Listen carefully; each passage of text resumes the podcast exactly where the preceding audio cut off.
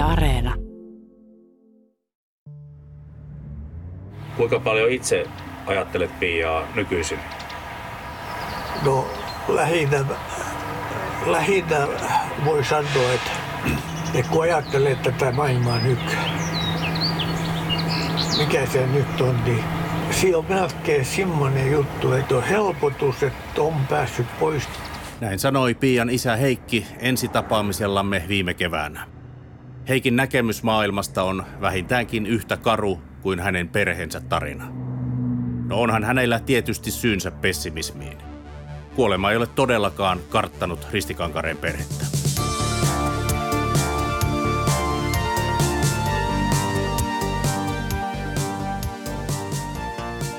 Mä olen Marko Niemi ja tämä on viimeisen Johtolangan kolmannen kauden kuudes jakso.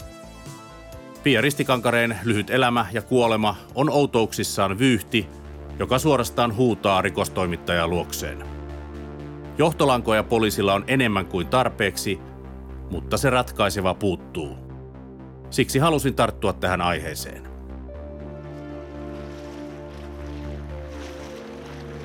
Poliisilla on ollut Pian murhatutkinnassa erilaisia tutkintalinjoja jo yli 30.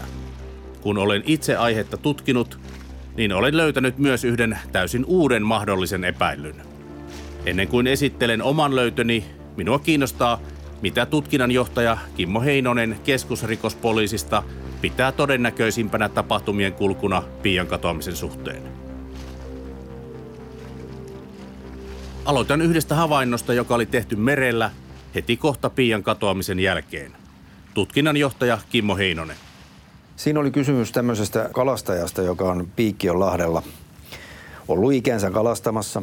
Ja tota, katoamispäivää seuraavana aamuna, niin, niin hän oli ollut siellä, oli ollut vähän sumuinen, sumuinen keli ja hän oli sitten todennut, että siihen oli tullut, tullut lähelle sitä hänen paikkaansa, missä hän oli ollut kalastamassa, niin hän oli kuullut moottoriveneen äänen.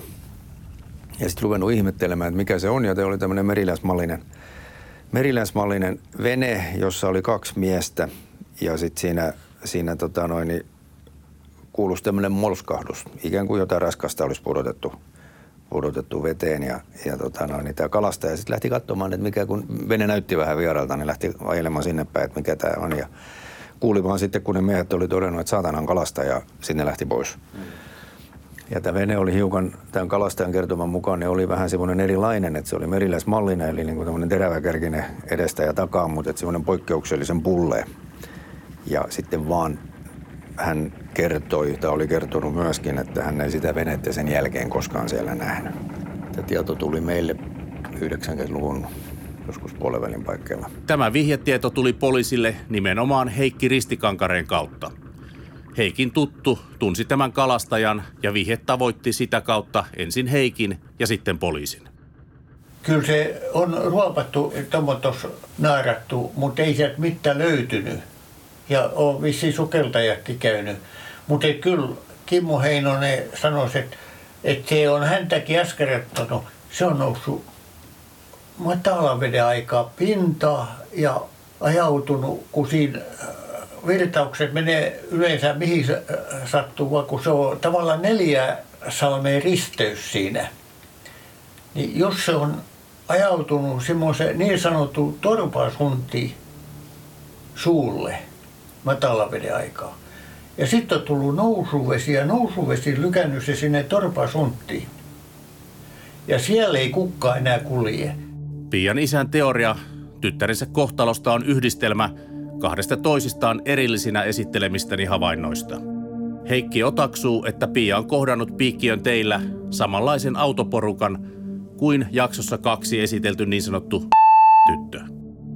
jos hän olisi joutunut joukkoreikkaukseuriksi niin kuin tämä, ja, mutta että tyttö selvisi henkisesti, mutta mä tykkään, että se olisi saanut jotain kallovaurioikin tämä. Että sitä on niin kova kouraisesti Joo, se, joo että, se, että joo, mennyt jossain vaiheessa. Jos Pia äh, olisikin menettänyt henkesi. Tässä kohtaa isän joukkoraiskausteoria yhdistyy äsken esiteltyyn kalastajan merellä tekemään havaintoon. Kun tuonne Jauhosaaren päähän, niin se on moottoriveneestä heitetty joskus niihin aikoihin niin syysaamuna, sumuisena syysaamuna jotta vetteen. Ja sitten ne oli huomannut, että Peijakka kalastaja, se näki meidät ja äkkiä ka-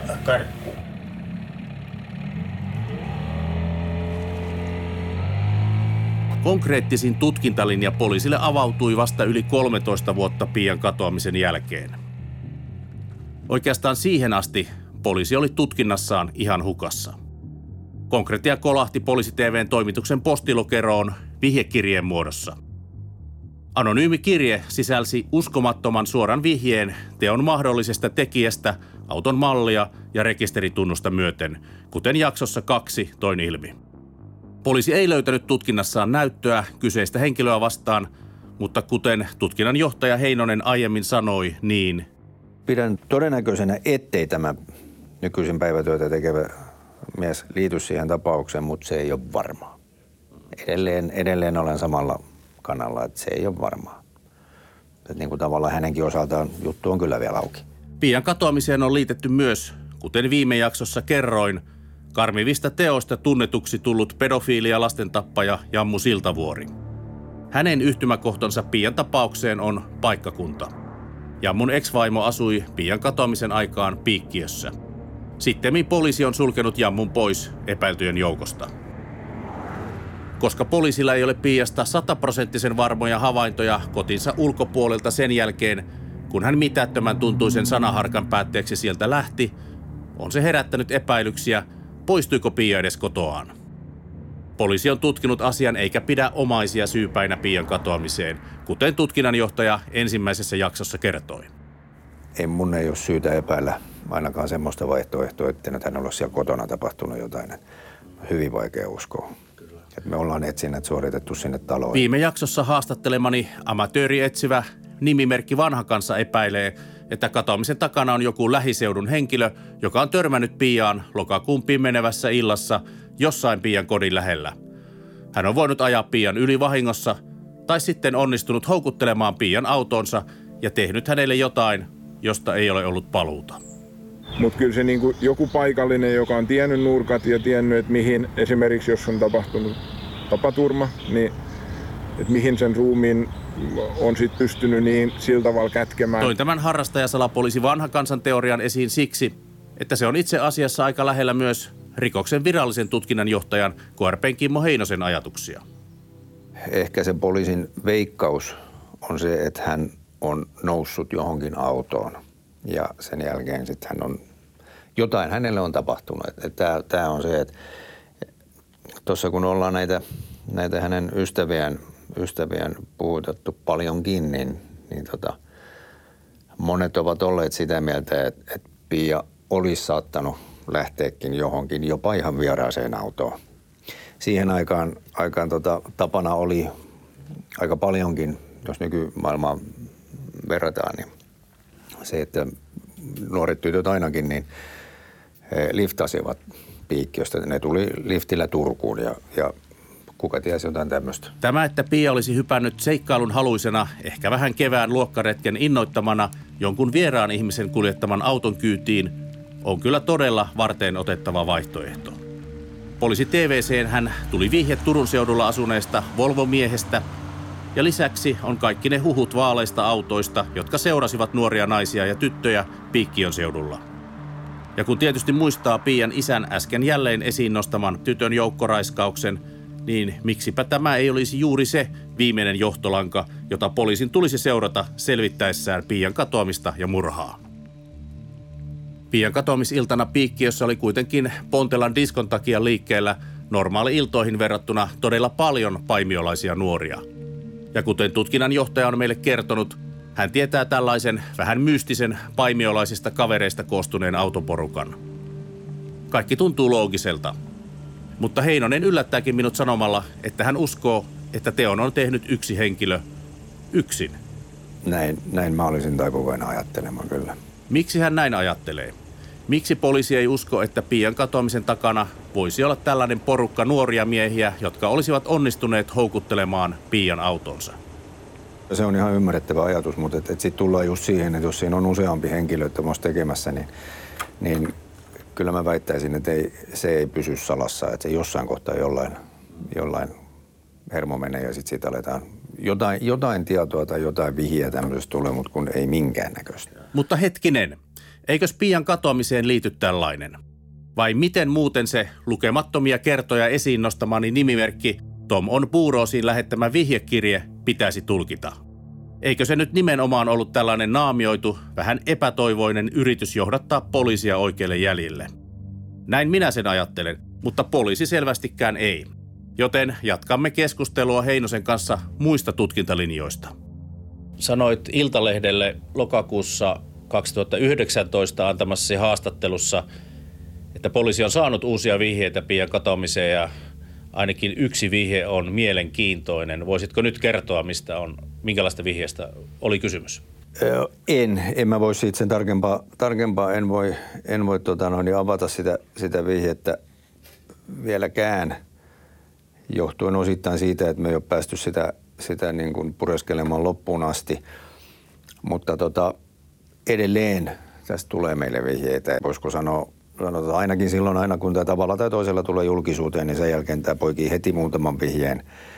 Mutta sitten myöskin niin, että ihan tasaisesti tulee kaksi-kolme vihjettä vuodessa. Meillä on yli 30 tämmöistä erilaista niin kuin tavallaan tutkintalinjaa, missä on tullut vihje ja sitten se on, ne on kaikki semmoisia, että niissä, niin kuin, niitä on perattu ja niissä on perkaamatta vielä, mutta et, et ne tietysti niin kuin usein tämmöisissä vanhoissa on, niin – ne vihjeet sit myöskin saattavat vähän niin kuin karata käsistä. Harvemmin näissä kuitenkaan sit on, on mistään tai erinomaisen ihmeellisistä asioista kysymys, vaan että ihan, ihan tämmöinen perinteinen, perinteinen juttu. Näin mä uskoisin. Perinteinen juttu, jossa vihjeet karkaavat käsistä. Mitä se sitten ikinä lieneekään, niin en pääse enää eteenpäin, koska tässä vaiheessa keskusteluamme tutkinnan johtaja vaikenee.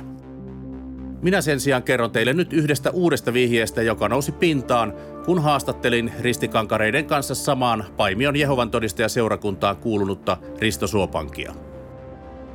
Siinä meidän seurakunnassa oli yksi semmoinen vähän omituinen, omituinen tota, poika, mikä sitten oli, niin se oli jo ajokortti ikäinen siinä vaiheessa, kun se Pia katosi, niin sitä se ahdisteli mun isosiskoakin, niin tuli joskus mieleen, että noinkohan se liittyy jotenkin tähän tähän Piiankin, mutta tota... Eli joku saman seurakunnan poika ahdisteli Riston pari vuotta Piaa vanhempaa siskoa. Niin, että hän ihastui helposti tyttöihin ja sitten... Joo, ja sitten se hänen ihastuksessa esittäminen oli sitä, että esimerkiksi mun sisko sai nimettömän kirjeen postilaatikkoon ja sille ei ollut aavistusta, kuka se voisi olla. Mutta sitten sit kun se rupesi kyttämään se autonsa kanssa tuossa meidän tontinurkille, niin sittenhän se selvisi. Että... Ja sitten se hermostukin hyvin paljon, kun meidän isäpuoli kävi hätistelemään sen pois, niin kävi huutelle sitten, että se oli viimeinen virhe, minkä olette tehnyt. Että, että no. oli myöskin silleen, että helposti tulistui, niin tuli joskus mieleen, että olisiko voinut siihen piiäkin sitten jotenkin liittyä, mutta mä laitoin joskus siitä ton nettiin vinkin poliisille, että kaipa ne senkin on jo tutkinut. Vaan eivätpä ole. Tutkinnanjohtaja Heinonen ei ainakaan myöntänyt minulle, että vinkki olisi tuttu. Sen sijaan hän myönsi, että vihje on mielenkiintoinen, kuten myös Jehovan todistajayhteisöön liittyvä toinen vinkki, jonka sain uskontojen uhrittukiyhdistyksen Joni Valkilalta. Sen ehkä haluaisin sanoa, että kun nämä niin kun Pian äidin ongelmat on tiedossa, niin kun nyt poliisi tutkii Pian katoamista murhana, niin yksi mahdollisuus muuten poliisille olisi tutkia myös Jehovan todistajien seurakunnan arkistoja koska näissä Jehovan todistajien seurakunnissa on hyvin yksityiskohtaisia muistiinpanoja näiden eri seurakuntalaisten kanssa pidetyistä tällaisista puhutteluista tai oikeuskomiteoista. Tosiaan, olinkin jo unohtanut nämä seurakunnan jäsenten yksityisyyttä loukkaavat oikeuskomiteat, jotka toimivat Jehovan todistajien yhteisön sisällä oikeuslaitoksesta irrallisena tuomioistuimena ja jakavat omia rangaistuksiaan. Tehdäänkö niistä siis muistiinpanoja? Esimerkiksi nyt Pian äiti, että jos hänen, hänellä on ollut alkoholismia, niin se on semmoinen asia, mikä on Jehovan todistajien sääntöjen mukaan hyvin vakava synti, josta voidaan tämmöinen oikeuskomitea per, perustaa ja vähän niin kuin tutkimaan tätä asiaa ja niin kuin rankaisemaan myös tämmöistä synnintekijää. Ja, ja silloin tästä kirjoitetaan yksityiskohtaiset muistiinpanot myös tämmöisistä istunnoista. Ja niitä seura- seurakunnassa säilytetään ö, ihan loputtomasti, että, että tavallaan semmoiset 80-luvun tapahtumat, niin niitä, niitä voi olla siellä seurakunnan arkistossa. Tai jos, on, jos olisi oikeuskomiteaan joutunut vaikkapa Pia tai, tai Pian isä tai kuka nyt muu sitten seurakuntalainen, jolla voisi olla jotain tekemistä Pian katoamisen kanssa, niin, niin tämmöisestä on seurakunnalla olemassa ö, muistiinpanoja. Et, tota, niihin, niihinkin voisi ehkä poliisi tutustua. Ehkä tosiaan voisi tai jopa soisi tutustuvan. Itsekin lukisin erittäin mielelläni Paimion Jehovan todistajien seurakunnan arkistoja, mutta minulla ei tietenkään ole niihin mitään asiaa. Mutta nyt ollaan todella mielenkiintoisten asioiden äärellä. Kysymys tietysti kuuluu, että... Risto kertoo heidän tästä Paimio-seurakunnasta, että siellä oli yksi tämmöinen hänen mukaansa vähän outo poika, jolla Joo. oli jo ajokortti ja hän, hänellä oli tapana ihastua helposti seurakunnan tyttöihin ja hän sitten heitä vähän kyttäili ja, ja, ja lähetti nimettömiä kirjeitä ja tällaista muun muassa Riston isosiskolle. Joo. Niin äh, jos tämä olisi paljastunut siellä seurakunnassa, niin olisiko tämä poika joutunut tällaiseen kuulusteluun tai, tai miksi sä kutsuit sitä kurinpitoa mm. elimen eteen? Joo, no siinä tapauksessa, että oltaisiin epäilty, että olisi saattanut tapahtua joku tällainen vakava synti. Eli esimerkiksi, että, että jos niin kun, tämä mieshenkilö olisi kosketellut jotain tyttöä tai, tai niin kun just tällaiseen niin kun jotain se, seksiin liittyvää ää, harjoittanut, niin, tota, niin silloin oltaisiin voitu perustaa tämmöinen oikeuskomitea niin kuin tutkimaan tätä asiaa ja kyselemään tältä henkilöltä ja sitten mahdollisesti muilta osapuolilta. Ja tämmöisestä olisi tehty muistiinpanot ja niitä niin kuin tänäkin päivänä säilytettäisiin siellä Paimion seurakunnan salaisissa arkistoissa.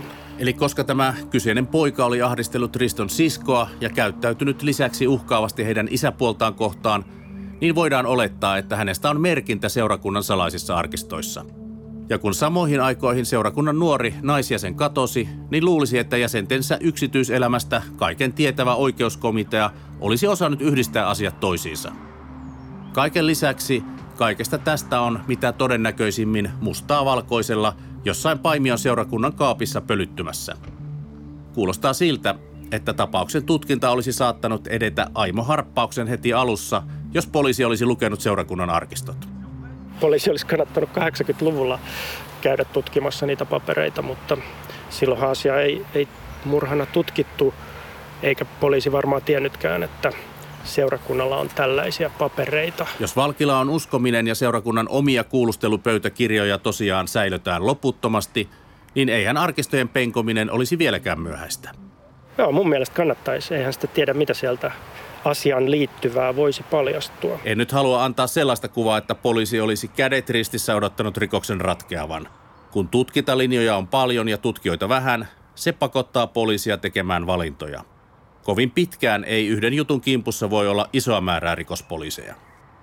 Käsittääkseni pari vuotta sitten haitte Pian tavaroita tänne KRPlle ja halusitte saada Pian DNAn. Mitä sillä tiedolla teette? No sillä, sillä tiedolla lähinnä just se, että kun me löytyy tuntemattomia vainajia, niin, niin tota, että kun löytyy joku ihmisen jään, jääne jossain, niin DNA on aina ainoa, millä me pystytään se tunnistamaan. Eli me haettiin se ihan niin kuin vertailu, vertailutiedoksi. Mutta ette jotain tiettyä jäännettä varten, vaan yleisesti? Koska aina kun jostain, jostain että piikkiöstä löytyy, joitakin vuosia sitten löytyy pääkallo, niin heti tuli mieleen, että onko se piia aina kun jostain löytyy joku tuntematon painaja näiltä alueilta, niin aina tulee mieleen, että onko se Pia. Nyt meillä on semmoinen, mitä voidaan verrata siihen. Aikaisemmin tätä ei ole. Ne samat tavarat, joista poliisi eristi Pian DNAn, olivat mullakin lainassa. Eli Pian meikkipussia, näitä kalentereita ja vihkoja, joista olen esittänyt otteita aikaisemmissa jaksoissa. Kauden ihan ensimmäisessä jaksossa pohdiskelin, miksi pieni 6000 asukkaan piikkiö suhtautui aika välinpitämättömästi nuoren perhetytön katoamiseen. Lehdistö pidättäytyi poliisin aika niukoissa tiedotteissa, mutta mitään hässäkkää Pian katoaminen ei aiheuttanut missään ennen kuin vasta seuraavalla vuosituhannella. Koska en itse keksi ihmetykseeni vastausta, kysyin sitä paikkakuntalaiselta Pian yläasteen aikaiselta rehtorilta Sinikka Tuomarilalta. Jos mä ajattelen itseäni siinä kohtaa, niin mä olin jotenkin varmaan ajatellut niin, että joku tietää, että, että tämä on niin jotenkin hanskas tämä homma. Sitten vasta kun sitä ruvettiin penkomaan tosiaan 2000-luvun olla, niin sitten niin hätkähti, että ai, ei, siinä onkin joku, joku juttu. Siinä onkin niin, niin, niin. Et kyllähän sitä tytöt joskus voi saada päähän se pojat saman tavalla, että lähdenpä muihin maisemiin. Ja sitten ajattelin, että se on nyt, en mä edes ajatellut, että pian edelleen kadoksissa. Ja se tullut mun missään esillä. Että tota, jos se olisi tullut, niin olisi tietysti ainakin kauhistelu ja ihmettely. Muuta kuin se, että tosiaan eilenkin, kun hän soitteli noita entisiä kollegoita, siis opettajani läpi, niin just tätä samaa, että se on jotenkin niin hyytävää tai semmoista epätodellista. Aivan. Rehtori puki varmasti sanoiksi monen piikkiöläisen ajatukset Pia Ristikankareen katoamisesta tänä päivänä. Hyytävää ja epätodellista. Mutta aina vain hurjemmaksi menee. Ristikankareiden perheen tarina nimittäin yllätti minut täysin vielä kerran.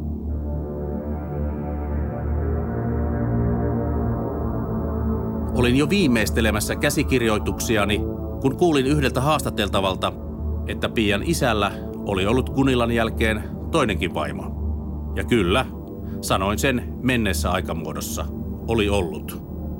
Minun oli ihan pakko soittaa vielä yksi puhelu Heikille. Sitten tuli vielä nousi tämmöinen esiin, että sinulla oli toinenkin vaimo tämän Kunilan jälkeen. Se oli mulle uusi tieto. Kyllä. No mikä hänen kohtalonsa Kyllä. oli?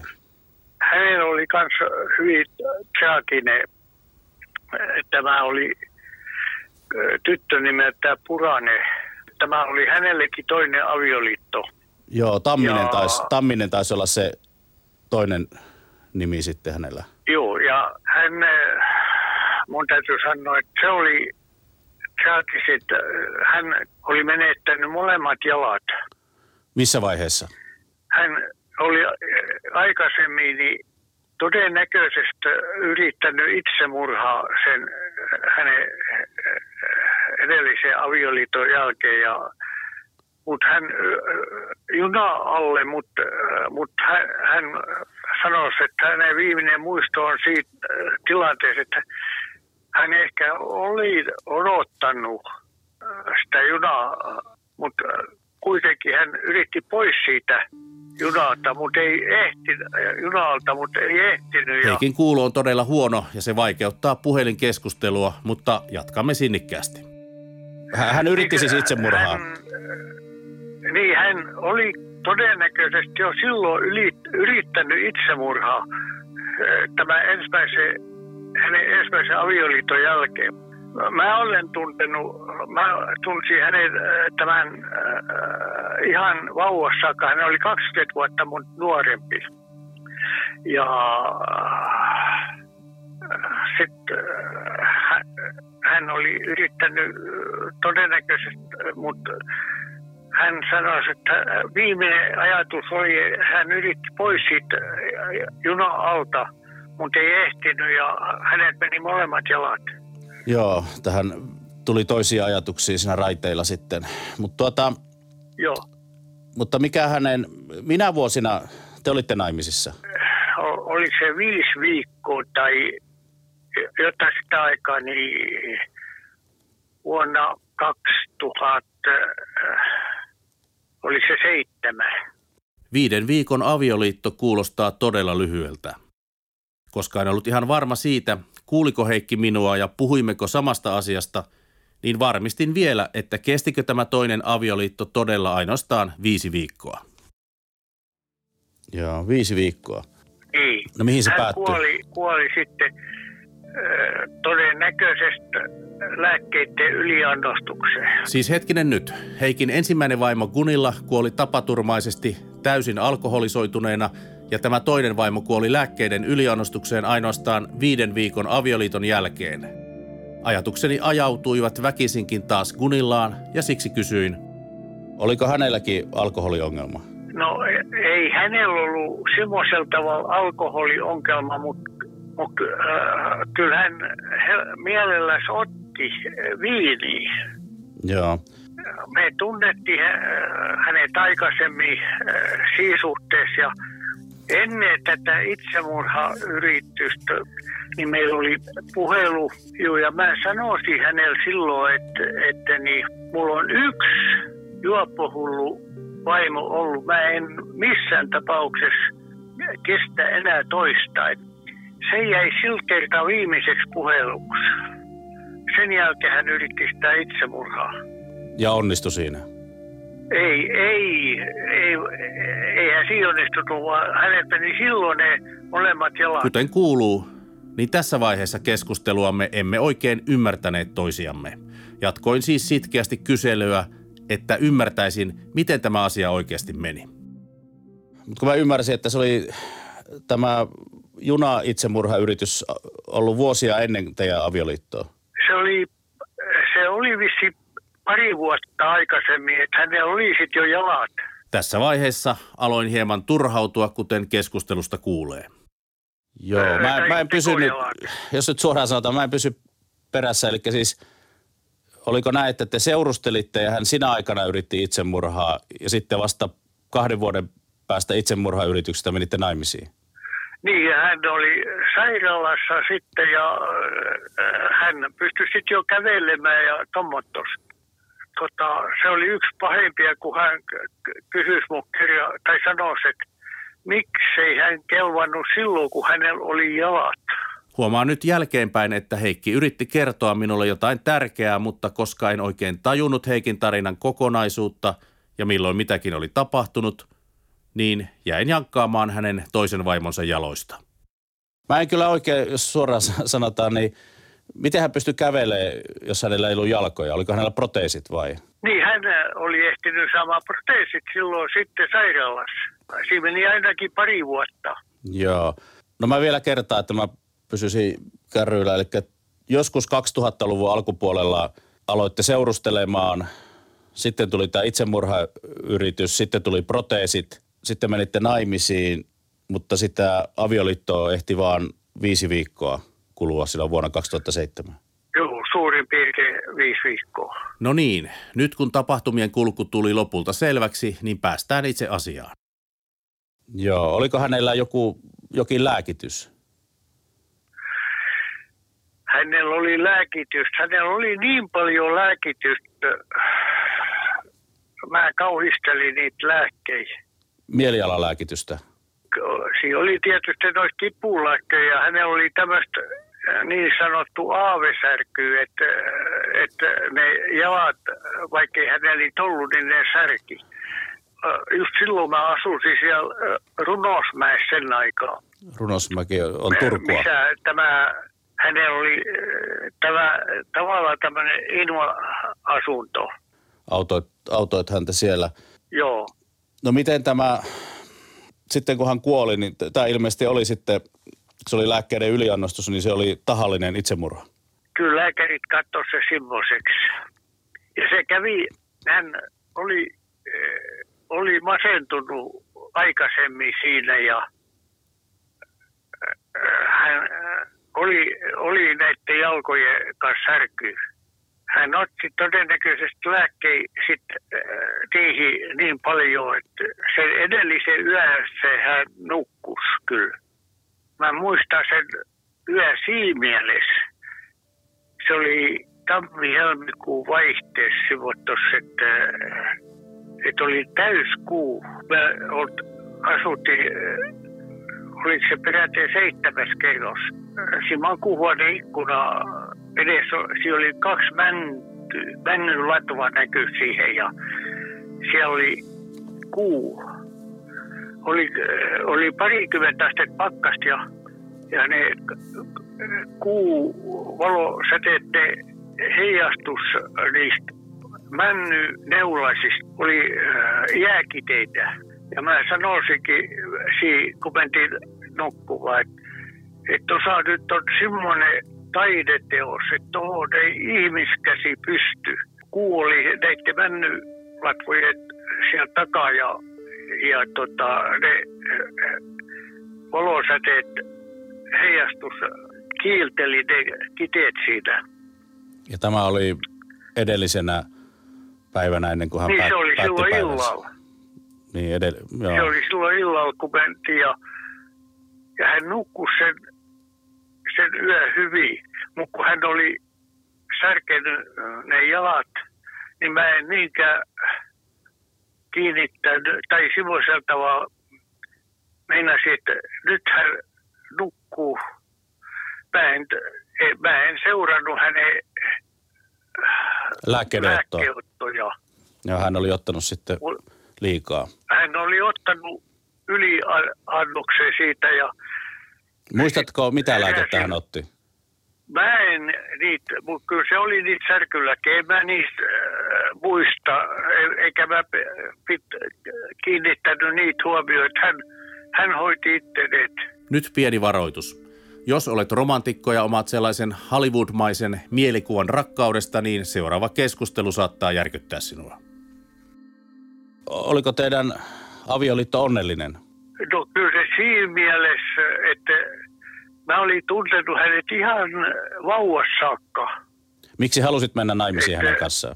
Joo, ja, ja hän uskos, äh, te, niin, kun hän sanoi sit, siitä, että että miksei hän kelvannut silloin, kun hänellä oli jalat. Taas Heikki yrittää kertoa tätä, mutta en jostain syystä vieläkään ymmärrä tarttua siihen, vaan kysyn, Hän oli saman seurakunnan oli jäsen. se- josta Heikki vähät välittää ja jatkaa oman tarinansa kertomista.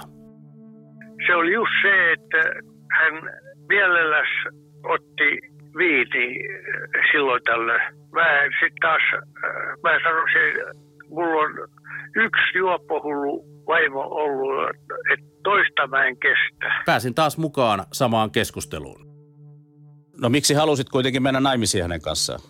Sitten kun hänellä oli, ei ollut enää jalkoja, että, niin, niin sitten mennäsi, että, että, joo, että nyt mä voin olla avuksi hänellä. Sitten me tosiaan oltiin Viisi viikkoa kesti. suurin piirtein viisi viikkoa ehdittiin olemaan. Tässä vaiheessa keskusteluamme Heikin kanssa ristikankareiden kohtalo tuntuu vieläkin järkyttävämmältä. Äänessä on mies, jonka kolmesta lapsesta kaksi on kuollut ja yksi on ollut vankilassa. Hänen molemmat vaimonsa ovat kuolleet ei-luonnollisen kuoleman. Perheen kuolemista kolme on aiheutunut alkoholin, huumausaineiden tai lääkkeiden yliannostuksesta, ja ainoa jäljellä oleva lapsikin on kipuillut alkoholin suurkulutuksen kanssa. Yhtäkkiä ymmärrän ihan täysin sen, että hän kaipaa aikaa ennen koko tämän kamalan tapahtumasarjan alkamista, ilman päihteitä ja draamaa. En tiedä, mitä Heikki on kokenut hyvittävänsä naimalla jalkansa menettäneen, itseään huomattavasti nuoremman, vanhan perhetuttavan ja miksi hän on kokenut siihen tarvetta. Mutta helppoa Heikin elämä ei missään nimessä ole viimeisten yli 30 vuoden ajan ollut.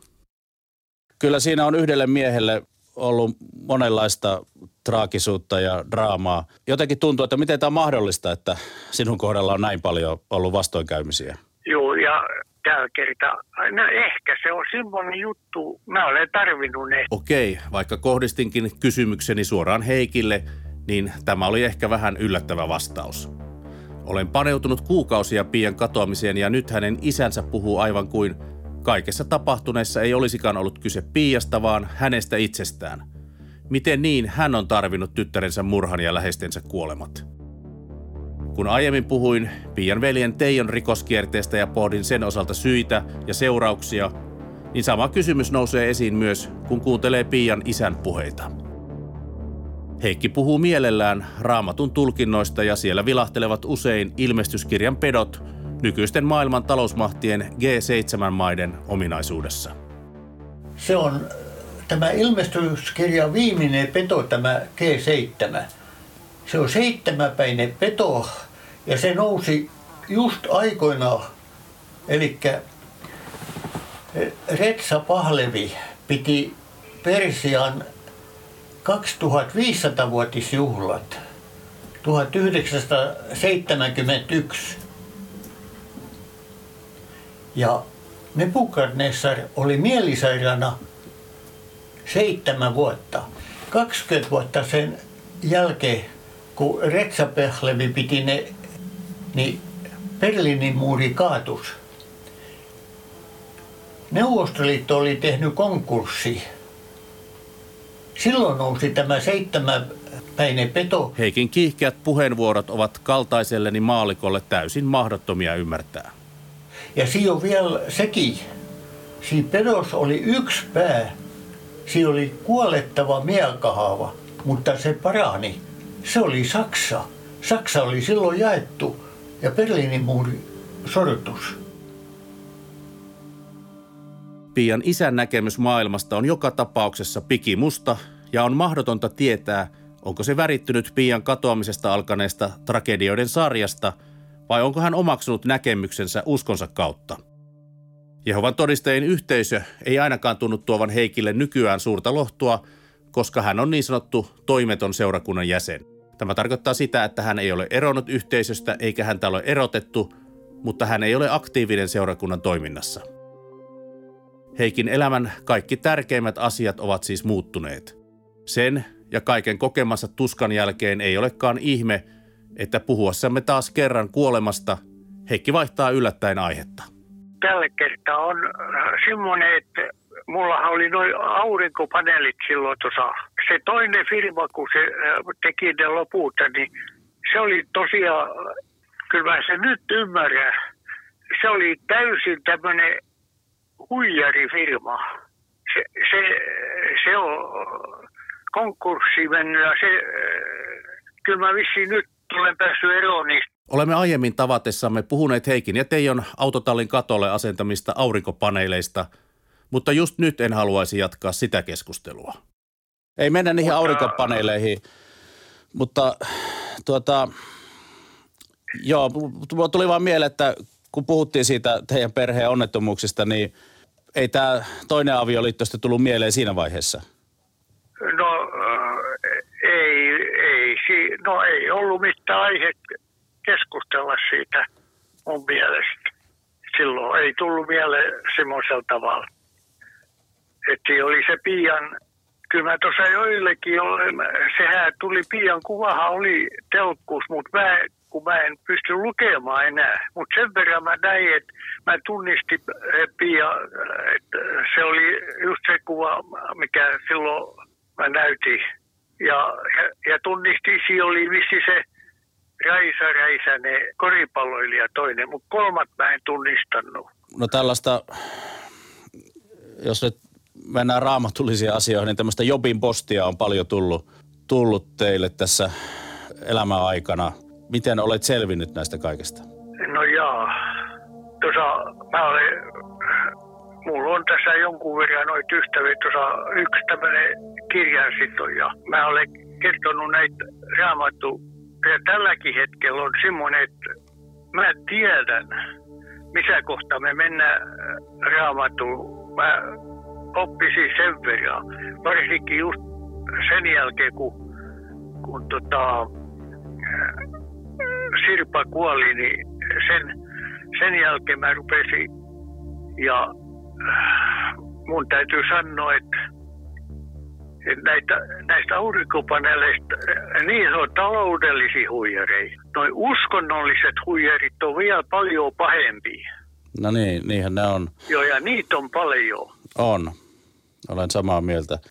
Mun täytyy sanoa, että jopa Jehovan todistajat ja adventistit – ei, ei he tunne raamattu, ei he tiedä missä kohtaa me mennään raamattu profetioissa. Mä uskon tietäväni.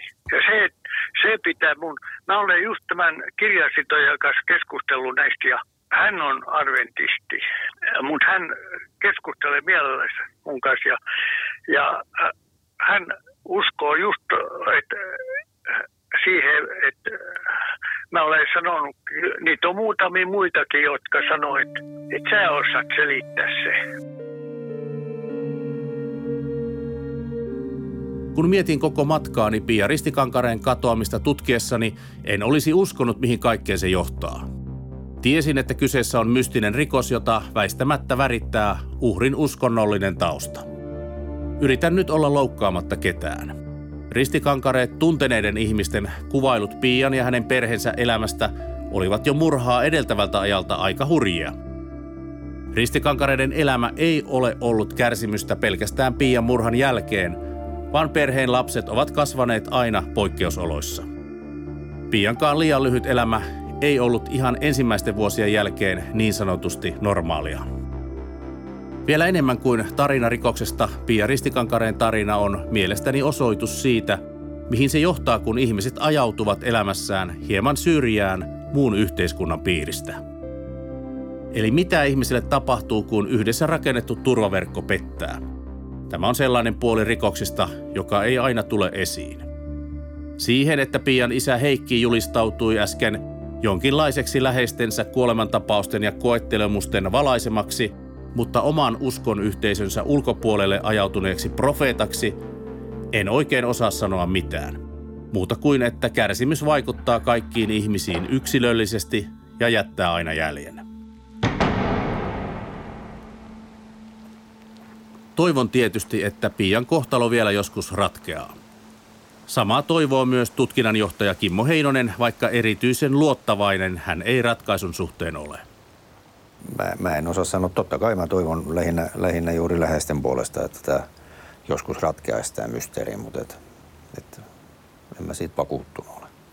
Kyllä me ollaan tietysti kiinnostuneita edelleen kaikkiin pian katoamiseen liittyviin, liittyvistä tiedoista. Et, et hyvin vaikea niin määritellä, että mikä erityisesti, koska, koska tota, se on täydellinen, täydellinen mysteeri, se, mitä hänelle on tapahtunut, kun hän on kotoa lähtenyt. Et niin kuin ihan, ihan kaikki vihjeet me edelleen kiinnostaa. Jos sinulla siis on tietoa, mitä Pialle on tapahtunut, kerro se poliisille osoitteessa tku.krp.poliisi.fi. Tässä oli viimeisen johtolangan kolmas kausi, ellei uutta ilmene.